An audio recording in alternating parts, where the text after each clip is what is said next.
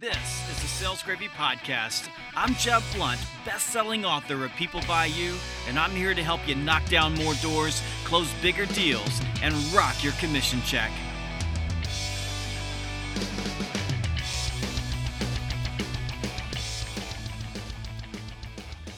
Here's the brutal truth. If your buyer is not emotionally engaged, your deal will stall. On this episode, we'll discuss how and why ultra high performing salespeople test engagement. But before we get started, I'm excited to announce that my brand new audiobook, Sales EQ, is out and available for download now on Amazon, Audible, and iTunes. If you like this podcast, you'll love Sales EQ. In this audiobook, we do a deep dive into the new psychology of selling and how to leverage human influence frameworks to increase deal win probability. And here's the good news I'm the narrator. So go now to Amazon, Audible, or iTunes and download Sales EQ. Just because your prospect is in the qualification sweet spot doesn't mean there's a high win probability.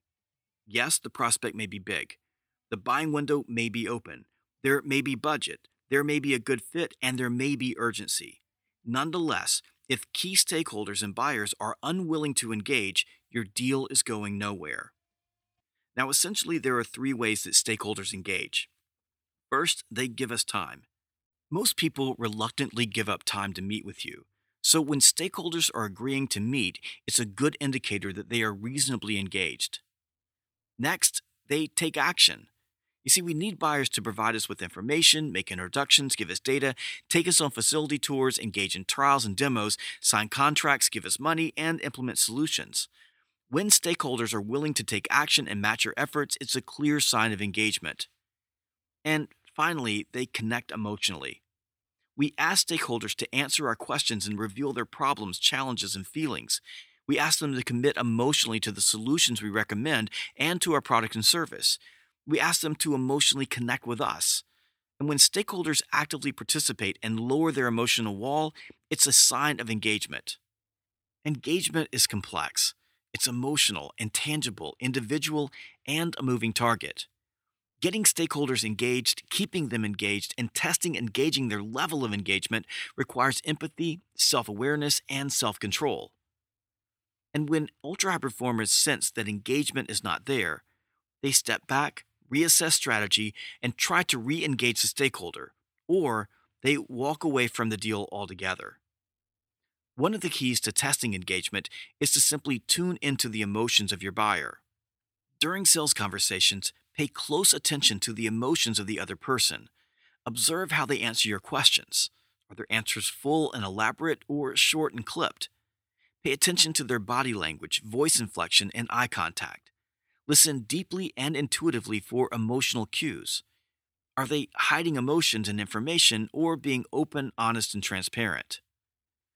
Ultra high performers have their empathy antenna up during sales conversations.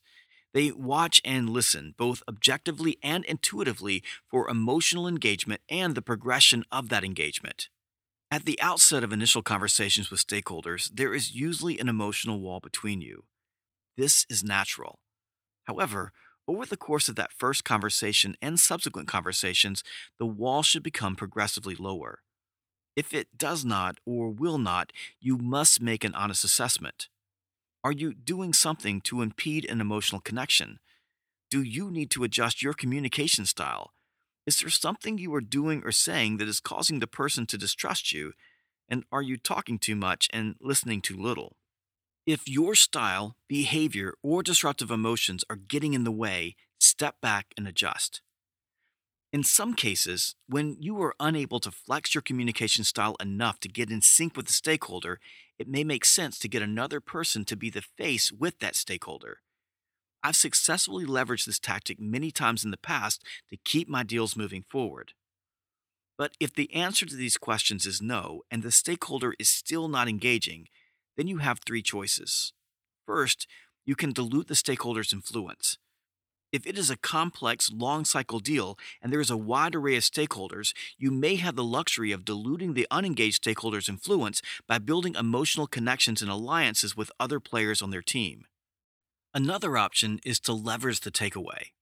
If the stakeholder has buying authority or exerts a great deal of influence on the outcome of the deal, the takeaway can disrupt their position and pull them towards you. It sounds something like this Bob, you know, I'm sensing that what I'm saying is not connecting with you. And the last thing I want to do is waste your time and my time. Is there something I need to do differently, or should we just shake hands and go our separate ways? There are many variations of the takeaway in this situation, but sadly, most salespeople are afraid to directly challenge a prospect like this. They worry what if I offend them? What if they say they don't want to move forward? What if, what if, what if? Disruptive emotions of fear, insecurity, and attachment cloud their objectivity. But here's what the ultra high performer knows. If a stakeholder with a high level of influence or buying authority is not engaging emotionally, the probability that the deal will close plummets. Now, you can either choose to waste your time on a low probability deal because you don't value your time enough to manage your disruptive emotions, or get the truth on the table so you know where you stand and can make an objective decision about your next move based on reality. Ultra high performers also understand that because people want what they can't have, the most powerful tactic in sales is the takeaway.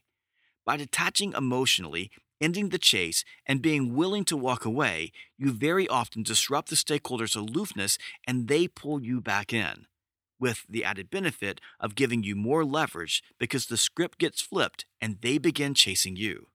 And as a final option, if you still can't get your stakeholder to engage, it might make sense to just walk away, go get on the phone, and find better opportunities.